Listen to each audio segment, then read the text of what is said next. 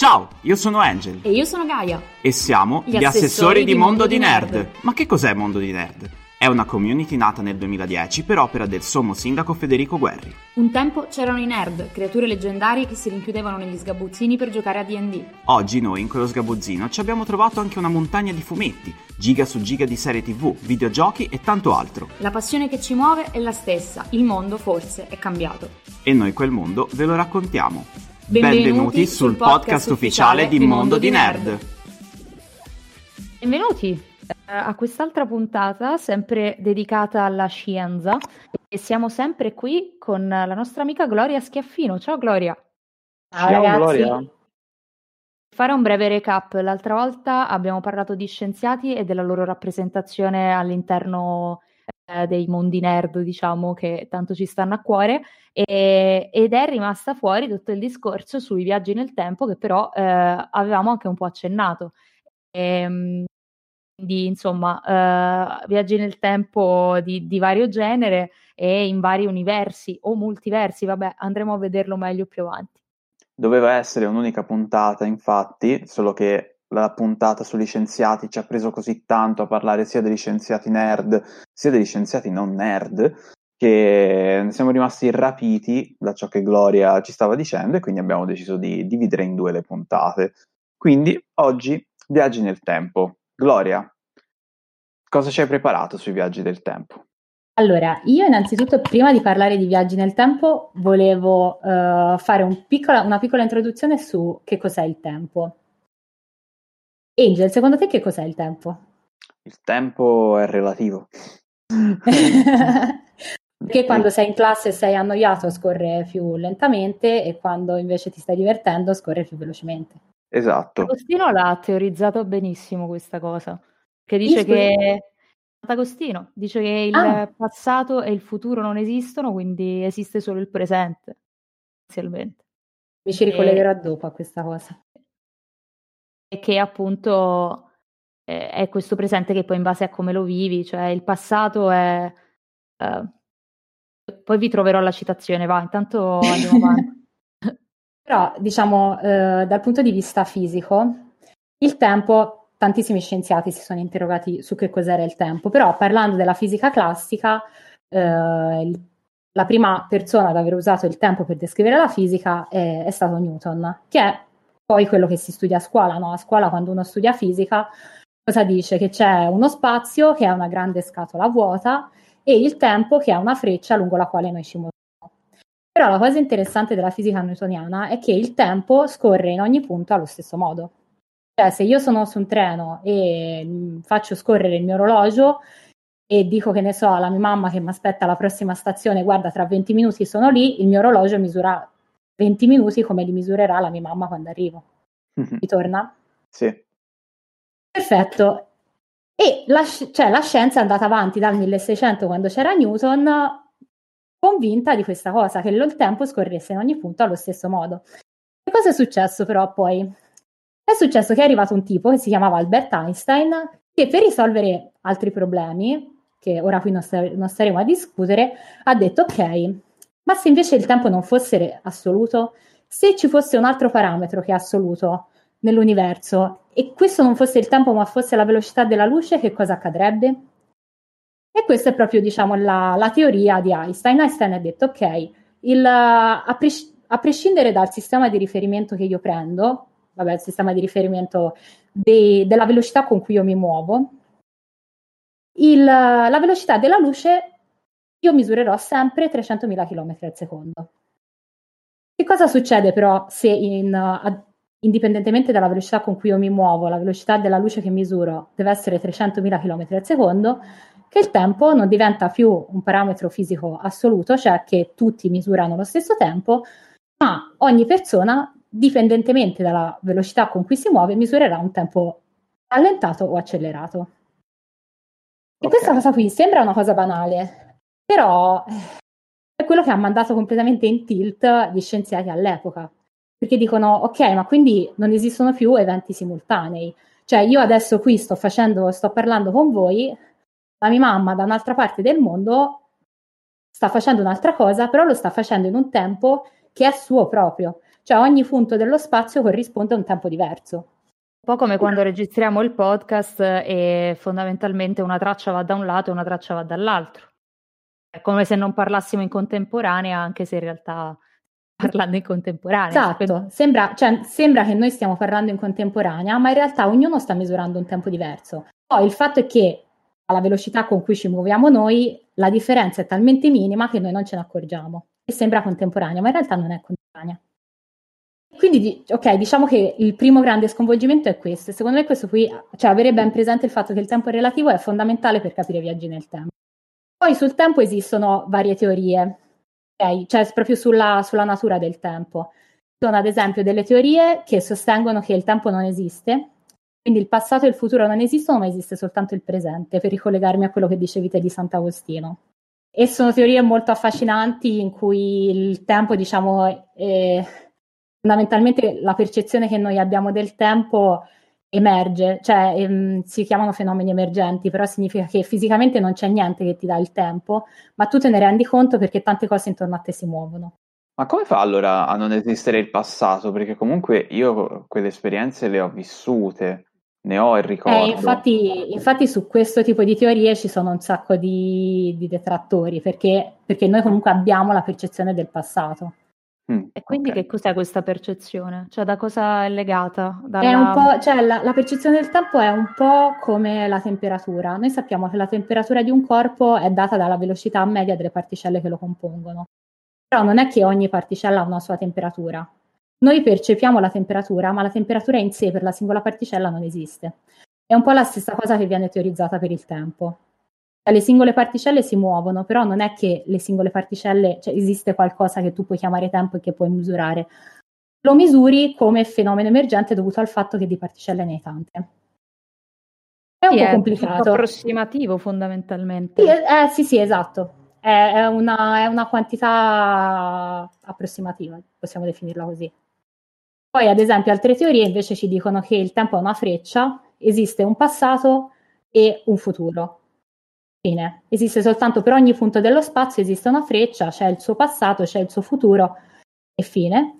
E um, invece ci sono altre teorie che personalmente sono le mie preferite, però eh, che sono anche quelle che poi danno spazio all'interpretazione dei multiversi, e dicono che il, um, esiste il passato, ma il futuro dipende dalle scelte che facciamo in un determinato se, vabbè, filosoficamente è bello pensare che le scelte, de- cioè le scelte dipendano da, cioè le scelte che fai indirizzino al tuo futuro e non sia tutto determinato, no? Mm. E, um, però che cosa succede? Che quando te uh, fai una scelta si formano, cioè la linea del tempo si divide e si creano due universi paralleli, uno in cui tu hai fatto quella scelta e l'altro dove tu hai fatto la scelta opposta che è praticamente il film Sliding Doors. Esatto. Mm.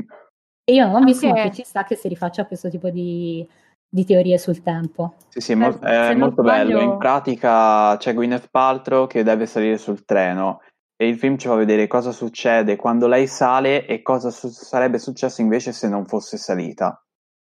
Un po' là è il corrispettivo del tempo dell'effetto farfalla, per cui se da una parte del mondo succede una cosa nello spazio, quella cosa, per quanto piccola, eh, influenza a livello spaziale, a livello, diciamo, concettuale, anche cose dall'altra parte del mondo molto grandi. Sì, poi lì c'entra anche la teoria del caos. Comunque l'effetto farfalla fu, fu proprio mh, eh, denominato i, per la prima volta per spiegare una delle varie teorie del tempo. Oh. Però diciamo il punto era su tutte queste elucubrazioni, ok? Il discorso è che noi non possiamo sapere di fatto ad oggi qual è la teoria vera, perché noi conosciamo soltanto il nostro universo e il tempo che noi esperienziamo. Però di questo tempo possiamo dire due cose. La prima è che cerchiamo una causalità, una causalità, scusate, mi confondo sempre, negli eventi, cioè che data una premessa c'è una soluzione, e poi che il tempo ha una direzione. Cioè noi abbiamo la percezione di avere un passato e abbiamo la percezione che stiamo andando in un futuro. E anche sul, sul diciamo, da dove viene questa direzione del tempo ci si sono spesi tantissimi scienziati, però quello che siamo riusciti a capire non fino in fondo, anzi se qualcuno lo capisce probabilmente vi danno il Nobel, è che lo, lo scorrere del tempo è in qualche modo lega- legato al fatto che l'entropia aumenta sempre. Cioè come se l'entropia, eh, il fatto che l'entropia vada sempre in una direzione determini il fatto che il tempo scorra soltanto in avanti. L'entropia quindi è la tendenza al disordine, al caos. Sì, scusa, l'entropia lo davo per scontato, però mm. è la tendenza che un sistema ha ad assumere una, una disposizione disordinata rispetto a una un disposizione ordinata. Come la camera, come camera mia. Sì, esatto. esatto. Infatti, se non lo sapete, ma io sulla porta di camera mia ho un cartello che mi ha consigliato di mettere la mia eh, professoressa del, del, liceo appunto di scienze e che se mai ascolterà questo podcast saluto perché mi manca a modo suo. E, ehm, e, ci ha fatto scrivere appunto su un cartello non è colpa mia è colpa dell'entropia e io ce l'ho mm-hmm. appeso in camera giuro. Eh, perché effettivamente è quello, in un sistema isolato l'entropia può solo aumentare. E questa cosa la so grazie ai Muse che ci hanno fatto una canzone sopra. no, comunque, eh, no, è interessante questo discorso perché in effetti ehm, io mi ricordo che tutti i vari teo- cioè, tutte le varie teorie sui viaggi nel tempo, eh, compreso il ritorno al futuro, se vogliamo, soprattutto eh, la soprattutto, vabbè, tratta tutta la trilogia. Eh, sia in Ritorno al futuro, sia per esempio anche in Donnie d'Arco, se non erro, a un certo punto c'è proprio la spiegazione alla lavagna in cui c'è lo scienziato di turno che appunto fa la spiegazione dei viaggi nel tempo e, eh, e, proprio fa la linea dritta con i vari punti e a un certo punto un punto in cui c'è una deviazione con una linea del tempo che va parallela ma completamente diversa. Da un certo sì. punto in poi non sai se delle cose corrispondono o no. Cioè, non, non, anche questa cosa mi colpisce perché di solito nei film, se per esigenze narrative, è sempre un parallelo totale, cioè va così o va così, sliding doors. Mm. Eh, mentre invece mi chiedo, potrebbe essere anche che magari finisco comunque a fare le stesse scelte e quindi diventa una roba circolare. In qualche modo sono comunque destinato a fare quella cosa. Cioè, io mi ricordo e, e qua veramente sto facendo dei salti assurdi, però ricordo un episodio bellissimo, che era un episodio speciale di Witch, eh, l'altro fumetto di cui non si parla mai abbastanza. Io credo che Witch sia stato, credo, un caso unico nel panorama italiano.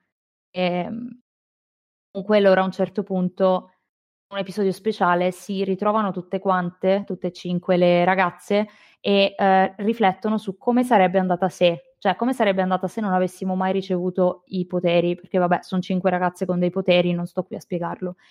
E mi, mi è venuto un flash, ma è quello dove loro sono grandi. Sì, è uno dei miei numeri preferiti, il numero 50. Eh, praticamente loro, non erro, eh, tutto questo ragionamento, eh, da un lato eh, su come sarebbe andata se, e si vede effettivamente come sarebbe andata se. E loro, fine, di questo discorso finiscono comunque, anche attraverso scelte diverse, a riscoprirsi, eh, cioè a comunque accettare di avere i poteri. Cioè, in ogni caso non poteva andare in questo modo, cioè può variare soltanto il modo in cui arrivi a quella cosa, però in fondo era un po' destino che tu ci arrivi. E non lo so, il, la è una visione del... totalmente deterministica della realtà. Cioè, date le premesse che siate fatte così, dovrà finire per forza così.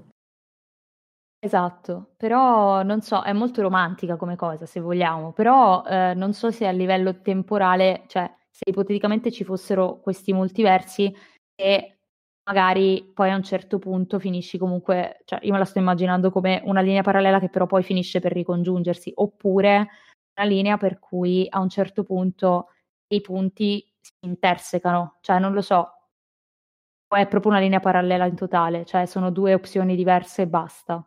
Eh, il problema anche lì è che il tempo è relativo e quindi non puoi dire si intersecano a cosa. Cioè, la, te persona che stai misurando quel tempo, a cosa, cos'è che ti dovresti intersecare? Perché te stai misurando quel tempo, la tua linea va soltanto in avanti. Ti puoi intersecare alla linea di qualcun altro, però abbiamo detto che non esiste la simultaneità. Quindi è, è molto... Cioè, ho capito il tuo discorso, però secondo me è un po' più complicato comunque devi sempre tenere conto del fatto che te stai misurando il tuo tempo il tuo tempo va soltanto in avanti. Magari potrebbe esistere un'altra Gaia che ha una linea del tempo diversa che va da un'altra parte perché ti hai fatto certe scelte e si crea un altro universo dove Gaia ha fatto altre scelte, però sono comunque due linee temporali diverse, separate. Si chiamano parallele probabilmente proprio perché non si incontrano. Ok, però invece quindi... ad esempio ti hai citato Back to the Future e io invece Back to the Future non l'avevo visto come universi paralleli, ma l'avevo visto proprio come un universo, cioè come una linea temporale unica, dove tu puoi andare avanti e indietro nel tempo, però la, la tua linea è quella, non è che si creano delle realtà parallele. Altrimenti eh. perché Martin McFly scompare? Semplicemente si crea un altro universo dove Martin McFly è andato indietro nel tempo. Invece anche nei sequel loro continuano a tornare indietro e andare avanti nel tempo per modificare quella linea temporale, non, non creano un universo parallelo. Eh, però a un certo punto tirano fuori il discorso che viene fuori nel terzo film, eh, perché li ho rivisti di recente. Praticamente nel secondo film loro vanno nel futuro. Ora mi ingarbuglierò assolutamente tantissimo perché è molto difficile il concetto, soprattutto il secondo film è un casino immondo, eh, però realizzato benissimo perché poi alla fin fine torna tutto.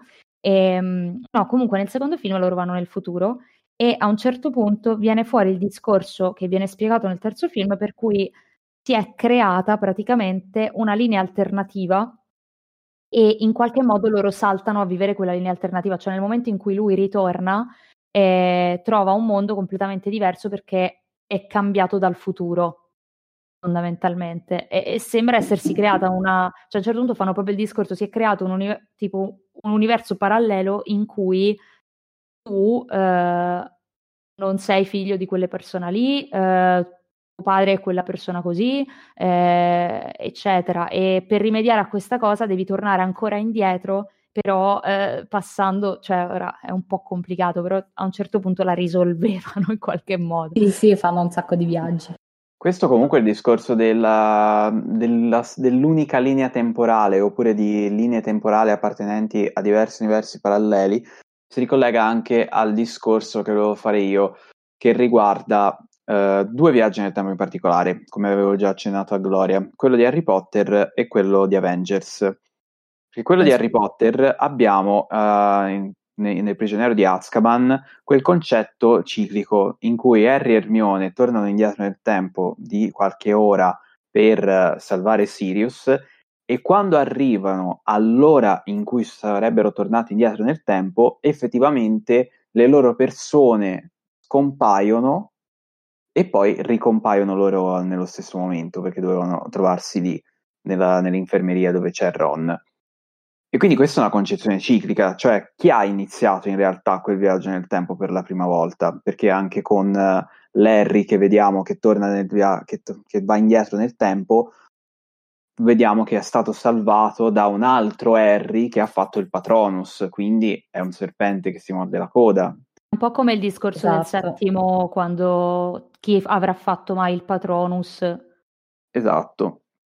E invece eh, negli Avengers, in Endgame, abbiamo il viaggio nel tempo in cui Hulk dice che, eh, cioè il dottor Banner, ovvero il Green Doc, Doc Green, ovvero la fusione tra Hulk e Banner, ma ora mi chieto, eh, dice che non possiamo modificare il passato, perché effettivamente viene suggerita l'opzione, ma se torniamo indietro nel tempo e uccidiamo Thanos bambino, la nostra linea temporale cambierà e viene spiegato che no, perché eh, se fai in questo modo, allora il tuo passato diventerà il tuo presente e il tuo, e il tuo presente diventerebbe il tuo passato e questo sconvolgerebbe la linea temporale mentre invece ci viene spiegato che loro tornano indietro nel tempo, ma in, diversi, eh, in diverse linee del tempo, quindi in, in, vari universi paralleli, cosa che poi eh, l'antico ci spiega quando Hulk deve prendere la uh, gemma del tempo,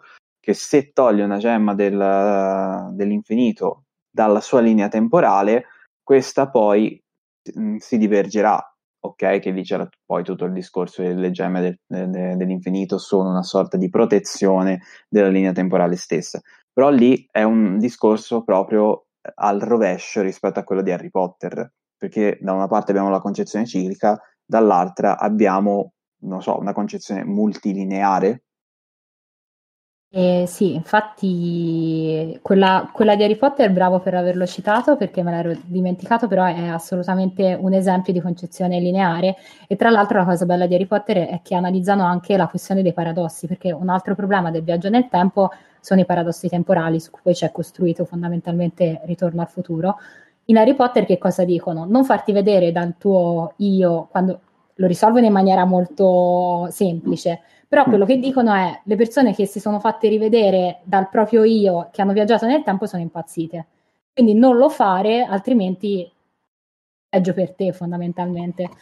Mm. E, e, quella lì è sicuramente una visione lineare. Su, su um, Avengers invece, eh, secondo me lì è proprio un esempio di universi paralleli, anche perché eh, se penso anche a Doctor Strange, Doctor Strange governa universi paralleli il suo potere è proprio quello di potersi spostare attraverso universi paralleli, creare loop temporali e quando, dice, quando in Infinity War c'è la, la scena quella dove lui uh, vede tutti i futuri e dice noi vincevamo soltanto in uno di questi. Lui sta vedendo tutti i possibili futuri generati dalle scelte di ognuno. Lui comunque non ha potere su questa cosa, cioè lui può solo osservarlo e capire qual è il futuro giusto, penso soltanto mentre avviene. Infatti, tipo in Endgame è che lo dimostra abbastanza, cioè lui che fa un gesto che sembra abbastanza simbolico in questo senso, ma non dico altro. Sì, non può modificare ciò che ha visto, ecco. È stato un testimone degli eventi. Può modificarne le premesse nel momento in cui lo vive. Mm. Ora ho un'altra domanda che non mi ricordo dove, mh, mm, dove ho letto questa cosa. Non mi ricordo se era un meme, se era qualcosa di scientifico, se era qualcosa di un fumetto, eccetera. Però mh, mm, mi ricordo aver letto che se torni indietro nel tempo, a, in un momento in cui esiste una tua versione passata, in realtà, cioè in quella linea temporale esistono quindi due versioni di te stesso e quindi c'è due volte la tua quantità di materia e questo sconvolgerebbe l'equilibrio de- della gravità. È vera? Cioè potrebbe essere vera? Uh, vabbè, dal punto di vista... Cioè sostanzialmente Ma... la tua materia è doppia in quel momento. Eh, però lì comunque presupponi una contemporaneità assoluta. Cioè mm. tu dici che in tutto l'universo, in quel momento, a un certo punto c'è della materia che compare. Però mm. non è vero perché non esiste quel momento dell'universo, perché il tempo è relativo e la, la simultaneità non è un concetto fisico. Quindi secondo me no, c'è un bel ragionamento, però pecca del fatto che presuppone il fatto che esista un momento nell'universo. Ah, cioè, esiste, il tuo, cioè, esiste il tuo momento nell'universo e tu semplicemente ti sposti sempre lungo la tua linea temporale. Ok. Mi collego con quello che dice Angel, che ha un po' anticipato questa cosa del anche un po' il collegamento tra tempo e spazio in un certo senso, cioè che cosa ci accadrebbe fisicamente proprio se noi viaggiassimo nel tempo? Come allora, funzionerebbe io... ipoteticamente?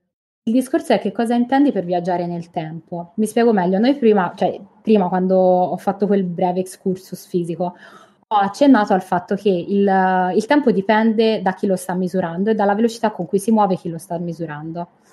Questo che cosa significa? Mm, significa ad esempio che se io mi muovo più veloce rispetto a un'altra persona, il tempo che misuro io scorre più lentamente rispetto al tempo che misura quella persona lì. Quindi, ipoteticamente, uh, un viaggio nel, put- nel futuro è già possibile, perché se il mio tempo scorre più lentamente e il tuo tempo scorre più veloce, quando poi io mi fermo, io sono più giovane rispetto a te. E di fatto è come se io avessi viaggiato nel tuo futuro. Questa cosa qui, cioè, è già possibile e è già, diciamo, fisicamente spiegata. Quindi non potremmo viaggiare in contemporanea perché vivremmo due tempi diversi? Se ci muovessimo tutte e due alla stessa velocità, misureremo lo stesso scorrere del tempo e quindi non, io non viaggerei nel tuo futuro. Nel nostro futuro noi stiamo già viaggiando quando viviamo, ok? Però potrei viaggiare nel futuro di un altro rallentando il mio tempo. Se l'altro si muovesse alla mia stessa velocità, rallenterebbe anche il suo e quindi i nostri orologi scorrerebbero con la stessa velocità fondamentalmente. Però la fisica accetta che viaggiando a velocità molto vicine a quella della luce il tempo si rallenti, addirittura a velocità pari a quelle della luce il tempo si ferma. E uh, se io mi trovo in un campo gravitazionale uh, molto molto grande, ad esempio nei dintorni del buco nero, anche in quel caso il tempo rallenta. C'è sempre e... di mezzo la velocità della luce, tra l'altro. Mm. Sì, certo, perché è l'unica cosa assoluta nell'universo.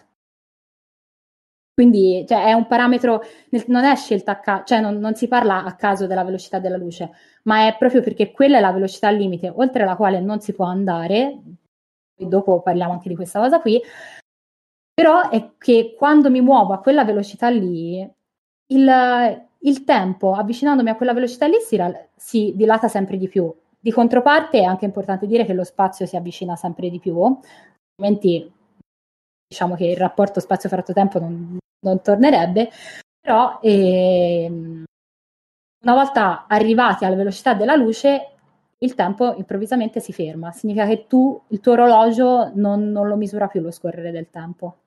Questa cosa qui, secondo me, si vede, cioè per capire che cosa significa la dilatazione temporale, si vede benissimo in una scena di X-Men Giorni di un futuro passato, quella in cui Quicksilver sono tutti in una cucina e c'è un cattivo che sta per sparare e Quicksilver con molta nonchalance si mette le cuffie, accende la musica e muovendoci a una velocità io ho fatto il conto perché ho dei problemi, però fidatevi, se no rifatevelo, molto vicina Loro. a quella della luce, del 99,5% eh, di quella della luce, eh, muovendosi a quella velocità lì ehm, sistema tutte le cose e poi quindi loro riescono a uscire salvi. Però qual è la cosa interessante di quella scena? Che io guardandola mi sono chiesta, ok, ma cosa significa questa scena? Nel senso che se il, tempo, se il suo tempo non si dilatasse, lui come farebbe ad ascoltare la musica? Questa è la domanda. Esatto. Perché cioè, per ascoltare la musica a quella velocità lì significa che il rullino va talmente veloce che la musica te la manda tutta in mezzo secondo. Infatti. Ma, cioè, alla faccia del motorino del, del rullino, parecchio resistente il suo lettore CD. E invece che cosa succede? Che lui si muove alla velocità della luce, il Walkman con lui si muove alla velocità della luce e quindi il tempo per lui e per il Walkman viene dilatato. E quindi lui riesce a fare tutto quello che riesce a fare mentre gli altri sono fermi. E non lo so, io l'ho Come trovata Bart una scena. e Milhouse nella puntata dei Simpson in cui bloccano il però lì hanno proprio un dispositivo che blocca il tempo, però visivamente me lo immagino così, con loro che fanno le bricconate e poi tutto fermo intorno a loro. Eh, però loro in quel caso lo bloccano il tempo. Ora no, qui c'è da dire un'altra cosa, perché se uno va ve- a velocità vicina a quelle della luce, il suo tempo si rallenta, ok? Quando uno va alla velocità della luce, il tempo si ferma. Perfetto. Ora ipotizziamo però riusciamo veramente a bloccarlo il tempo. Che cosa significa bloccare il tempo? Significa che tutte le particelle, del, tutti gli atomi dello spazio intorno a te si fermano in quella posizione nel, dello spazio. E ehm, se si fermano in quella posizione dello spazio, però, c'è un problema fondamentale dovuto alla temperatura delle particelle. Perché noi sappiamo che, come ho detto prima, la temperatura delle particelle dipende dalla velocità con cui le particelle si muovono dall'energia cinetica media si, si chiama, ma vabbè, parliamo di velocità. Se, se le particelle sono ferme, uno improvvisamente diventa tutto freddo, z- freddo assoluto, zero assoluto, praticamente è tutto morto. Poi, di contrario, eh, com- eh, cioè se il, se il tempo si ferma, neanche la luce può viaggiare, quindi è tutto buio e improvvisamente te ti ritrovi in una camera piena d'aria dove però tutto è fermo, quindi c'hai un muro di ghiaccio in fu- intorno a te dove non ti arriva nemmeno la luce. Non è secondo me una scena molto bella.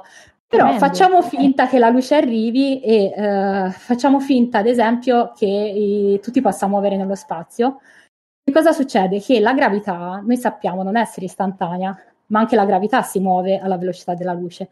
E quindi fondamentalmente neanche la gravità ti arriva e te inizia a volare nello spazio perché comunque è tutto fermo e le onde gravitazionali non, non arrivano a te. Quindi sei fermo in un muro di... cioè... Eh, se fermi tutto sì. È, è, una, è una, situazione un po' triste, non, cioè, non, capisco perché la gente voglia fermare il tempo. Abbiamo appena traumatizzato non so quanti ascoltatori. No, comunque l'unica cosa che veramente mi è, mi è apparsa abbastanza chiara visivamente è la questione del, diciamo, della temperatura, perché, e non so se si collega, ma eh, a un certo punto c'è questa cosa che io mi sono sempre chiesta, che la DeLorean viaggiando a un certo punto ritorna col ghiaccio ad- sopra, cioè, e non ho mai capito se fosse dovuto al fatto del viaggio nel tempo, perché mi sembra che non lo spieghino all'interno della, de- della trilogia. Nella trilogia secondo me non lo spiegano, però secondo me è spiegabile in termini di, di, di dilatazione temporale, perché le particelle diciamo di aria o intorno al, alla, alla DeLorean si muovono alla velocità della luce. Però il loro tempo è rallentato, quindi ipoteticamente se si muovessero alla velocità della luce sarebbero ferme, quando la DeLorean si, si ferma c'è un istante in cui queste particelle magari sono ferme rispetto all'ambiente circostante e quindi si congelano. Uno se lo potrebbe spiegare così. Poi in realtà lì c'è che la, la DeLorean decelera, non è una cosa istantanea, quindi probabilmente magari è, è, un po' più complicata, però è una mm. spiegazione un po' certo naif. tira fuori una sveglia, eh, io non ho capito se la sveglia si ferma, però a regola sì, immagino, perché se il tempo... Cioè, in realtà neanche loro, cioè, loro dovrebbero non avere la mm, percezione del tempo che scorre. È proprio tutto fermo, anche loro, anche loro non possono misurare il tempo, perché anche loro sono fermi. Cioè è come se tutto succedesse per loro in uno schiocco di dita. Ah, vabbè, ma è come quando viaggi nello spazio. Cosa intendi per viaggiare nello spazio? Penso, eh no, eh, penso a un famoso film che tu ami particolarmente e in cui a un certo punto ci sono scene strazianti dovute al fatto che c'è gente sulla Terra che è rimasta giovane, cioè che, che, che invecchia anzi e che la gente tornando tu ti riferisci a Interstellar? Naturalmente. Io amo tantissimo quel film, che effettivamente è un film che secondo me spiega benissimo le dilatazioni temporali e vabbè in particolare lì spiega bene le dilatazioni quelle dovute all'effetto della gravità. Ad esempio mi viene in mente la scena quella mm, del um, dove loro scendono sul pianeta ad alta gravità e prima iniziano a discutere e fanno no, ma 5 minuti su questo pianeta corrisponderebbero a due minuti sulla Terra, a due anni, scusate, a due anni sulla Terra.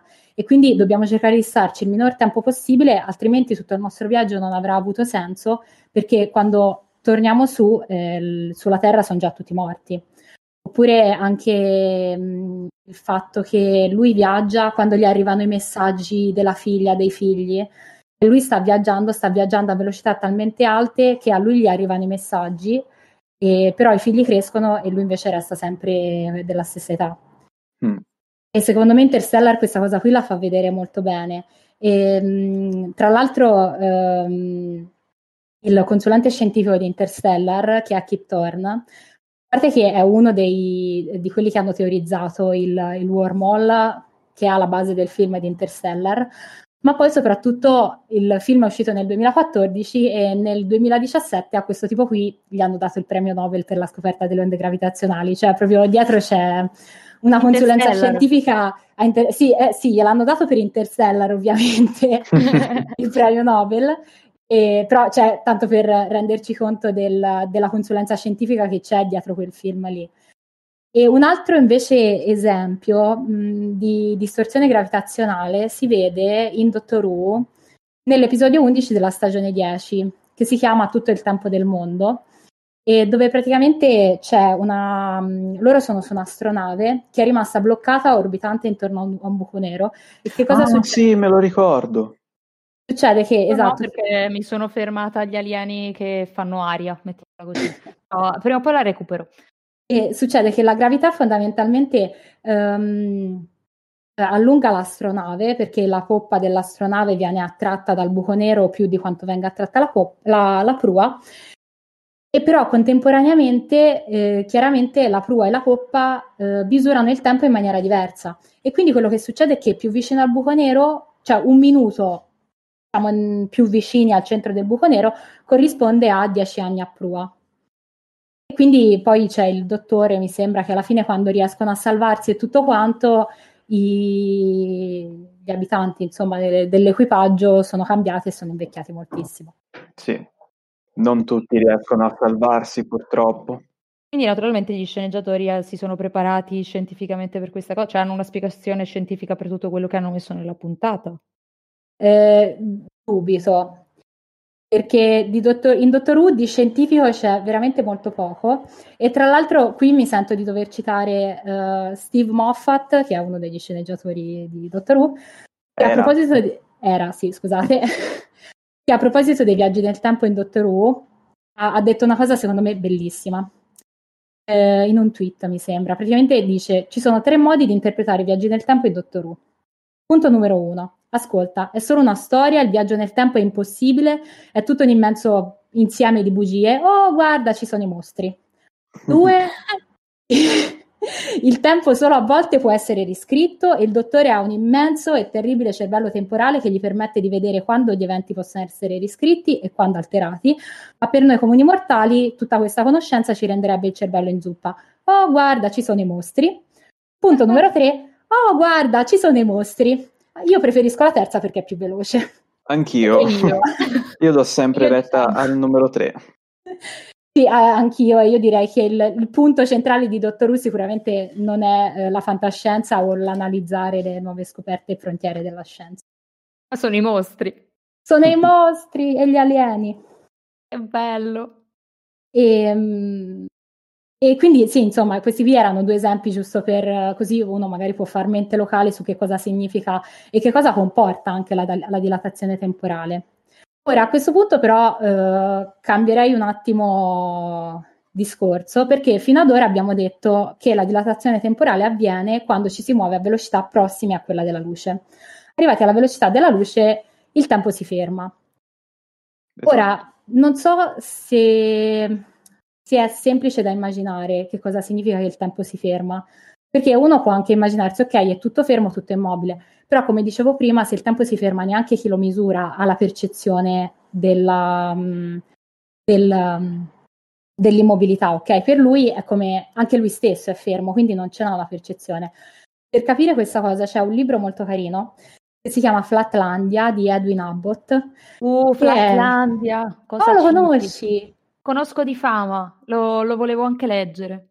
È un libro super carino perché praticamente la storia è ambientata in un mondo a due dimensioni e dove c'è un quadrato, un cerchio, non mi ricordo che tipo di, forse un triangolo, insomma c'è una figura geometrica perché questo mondo è fatto soltanto da tria- triangoli, quadrati e cerchi. Okay. E praticamente è la storia di questi triangoli, quadrati e cerchi si muove su uno spazio a due dimensioni, è tutto un piano. Quello che succede è che un giorno un quadrato incontra una sfera e la sfera cerca di spiegargli: no, guarda che cioè, tu non puoi capire che, cosa, che cos'è una sfera perché io ho una dimensione in più rispetto alla tua. E lui, lui all'inizio non capisce, fa: ma che cosa significa una dimensione?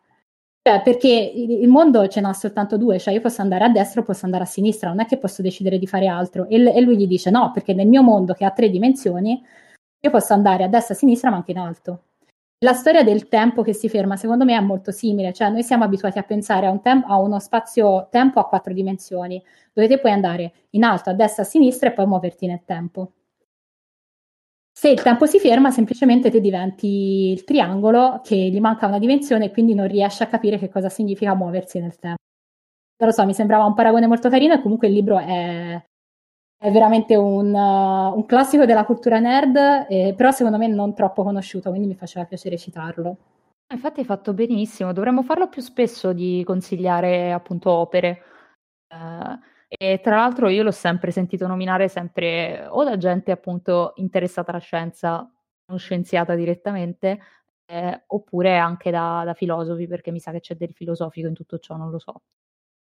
Beh sì, Beh, la, la, matematica secondo me è anche un po' filosofia, però poi ritorniamo nei discorsi dell'altra puntata, quindi no, non ripetiamoci.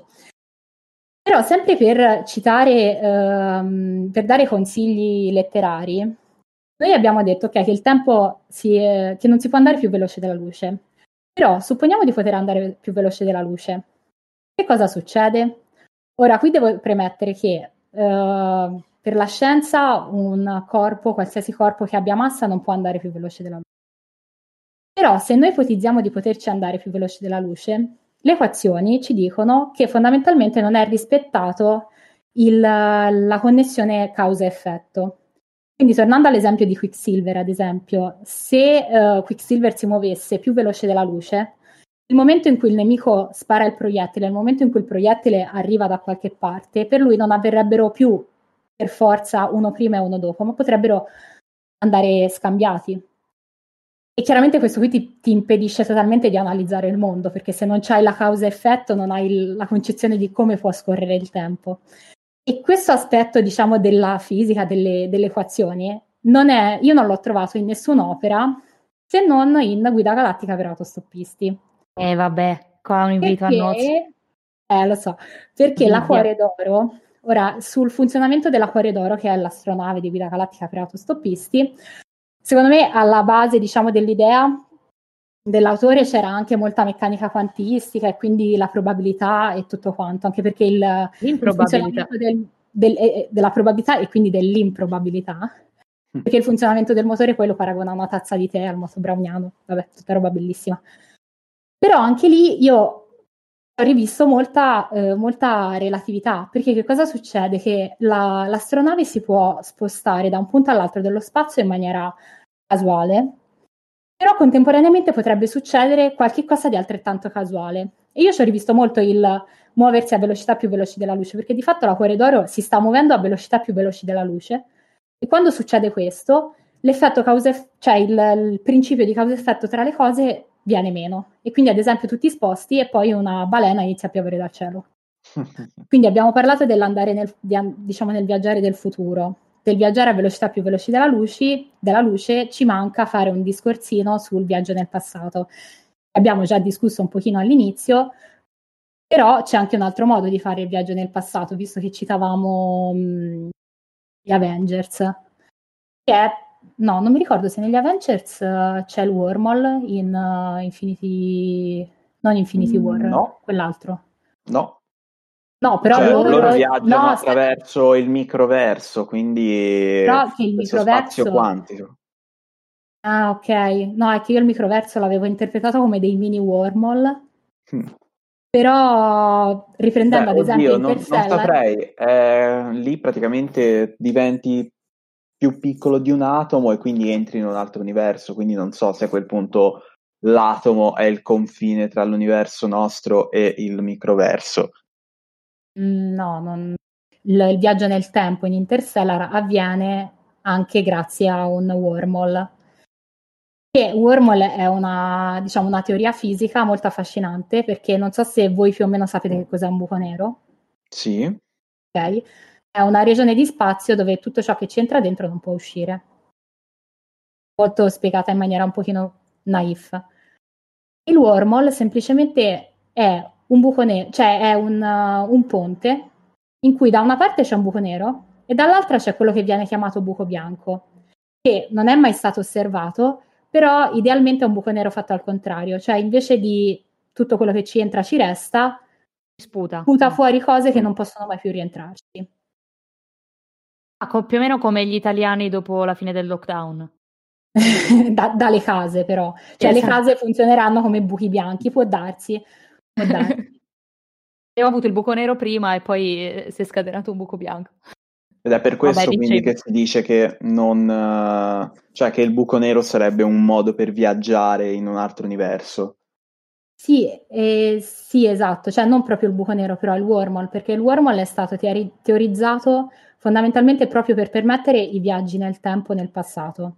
Perché mm. voi dovete immaginarvi, ad esempio, come eh, se vi immaginate il, l'universo come una sfera e io posso solo camminare sulla sfera, per andare da una parte all'altra devo fare mezza circonferenza della sfera, idealmente. Il wormhole che cosa fa? Fa diventare la sfera una ciambella. Quindi immaginatevi di bucare nel mezzo alla sfera, di collegare il buco e quindi te per andare dall'altra parte, da una parte all'altra puoi fare il giro lungo oppure puoi passare nel mezzo e fare prima. Sì. Però allo stesso tempo puoi anche rigirare la sfera e tornare indietro. È stato proprio teorizzato per permettere i viaggi, sia i viaggi più veloci della luce che i viaggi all'indietro nel tempo. Mm. E ad, ad, esempio poi sul wormhole, eh, poi vabbè, il wormhole in realtà è stato teorizzato proprio agli inizi del Novecento e è stato poi ripreso da, da Einstein, eh, insomma, ha, ha, una bellissima storia e viene, viene ripreso spessissimo nei, nei, film per poter spiegare i viaggi nel tempo. Ora, io ho citato Interstellar perché è probabilmente l'ultimo uscito che ho visto. Però, ad esempio, c'è anche in Star Trek un wormhole. Nella Deep Space Nine, mi sembra tutta la stagione ruota o comunque ehm, eh, è incentrata sul fatto che c'è un wormhole che permette di andare da una parte all'altra dell'universo. Quale e... stagione hai detto che non ho capito? Deep Space Nine. Ah, ok. Ah, ah, ok, proprio la serie. Eh, sì, sì, sì, la serie. Se no c'è anche nel film. Eh, aspetta che ora mi viene in mente il titolo. Quello del 2009, il primo. Dove sì. c'è proprio un... C'è lo c'è, Spock, c'è un... ci sono due Spock. Eh, esatto, in quello lì, dove viaggiano nel tempo tramite un wormhole. Mm-hmm. Invece è Ganzo che nel Discovery, che è la nuova serie che è su Netflix, loro hanno la nave che va con, uh, attraverso l'energia di questi funghi spaziali che, perché questi funghi spaziali sono diffusi in tutto l'universo e quindi praticamente attivando la loro energia loro riescono a saltare in un altro punto dell'universo in cui questi funghi si trovano.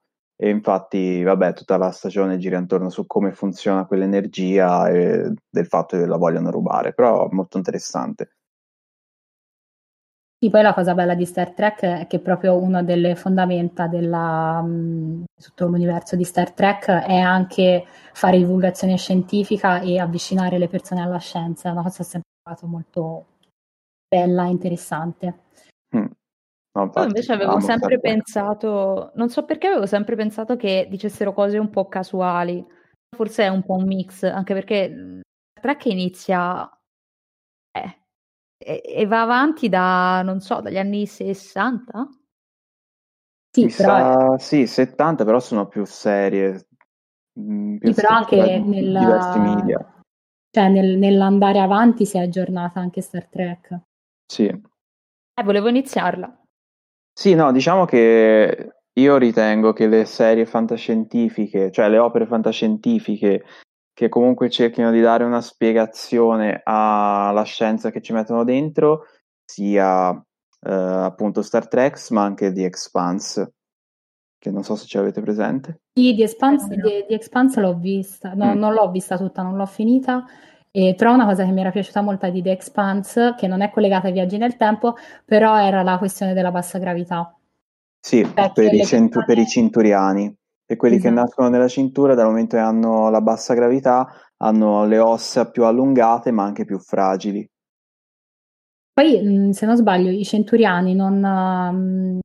Eh, la, la, gravità non gliela simulano facendoli ruotare in un anello? Sì, una cosa simile, però una gravità comunque minore di quella della Terra, perché se guardi in alcuni episodi c'è un cinturiano che va sulla Terra e quando non è nella camera a, a bassa gravità sta proprio male, cioè si sente schiacciare. E, ah, i mar- anche i marziani forse. Perché lì c'è una ragione fisica dovuta um, al fatto che quando tu stai girando c'è una forza mh, dovuta al fatto proprio che stai girando, che si chiama forza di Coriolis, che c'è anche sulla, sulla, Terra, però noi siamo abituati a questa forza qui e non ci dà fastidio. Se giriamo più veloce, ad esempio se ci mettiamo sulle giostre, sapete quelle dei Luna Park tondi, e sì. ti ci metti dentro, ok, ti senti, cioè se ti provi a mettere in piedi a camminare, vai un po' a destra, un po' a sinistra, sbandi. Infatti tendenzialmente e, finisce che vomiti. Esatto, tendenzialmente è proprio quello che credo sia la parte divertente per chi alla fine piace quel tipo di divertimento lì. E, e, quella forza lì, se te ti provi a simulare una gravità facendo girare la, la, gente, la fai girare a una velocità abbastanza alta da simulare la gravità sulla Terra, non è più trascurabile, perché la, la massa, vabbè, dipende poi da come la fai girare, e, e, il motivo per cui i centuriani stanno male quando arrivano sulla Terra è proprio perché loro sono abituati a contrastare la forza di Coriolis, mentre sulla Terra è più bassa e quindi gli fa l'effetto contrario però a noi sulle giostre. Non so se mi sono sì, Però sì, fondamentalmente è come capito se si trovassero un po' come qualcosa che gli manca. Sì, sì, no, avere qualcuno che me lo spiega è molto meglio rispetto a quando lo leggo su Wikipedia, quindi grazie. Beh, e... Ehm, gra- grazie in generale perché hai detto tantissime cose. Sì, Vabbè, infatti. io spero che sia stato interessante. Sì, sì, per Un noi assolutamente sì. Nel tempo, nello spazio. Oggi abbiamo sentito, che eri, abbiamo sentito che eri proprio felice mentre raccontavi queste cose, quindi questo ci fa piacere. Ogni volta vedo qualcuno così appassionato a qualcosa, cioè, cioè sono felice, non so come dire. Mm-hmm. E poi mi inflascio tantissimo. Cioè, quando io vidi Donne d'Arco la prima volta, io poi mi fissai sugli alternativi viaggi temporali, queste cose per eh, boh, vabbè, un paio di settimane perché poi alla fine la, la, mia concentrazione ha pure un limite, però tipo inflesciandomi tantissimo, trovandomi tutte le, le teorie eh, su queste cose e sugli universi paralleli, su cui ci sono tanti tra l'altro tantissimi numeri di Dylan Dog che però non andrò a citare perché sennò faccio la solita bonellara. E... Sì, non ti dico io quando guardo la fantascienza e poi mi ci intrippo cosa vado a fare proprio. Interessante perché la fantascienza ha sia il lato di scienza che appunto ci hai mostrato sia il lato appunto fantastico, e per cui è bello come da basi scientifiche si possano immaginare infiniti mondi, infiniti possibil- cioè infinite possibilità di, non lo so, infinite storie. Eh, alla fine è tutto riguarda le storie, secondo me. Mm. E...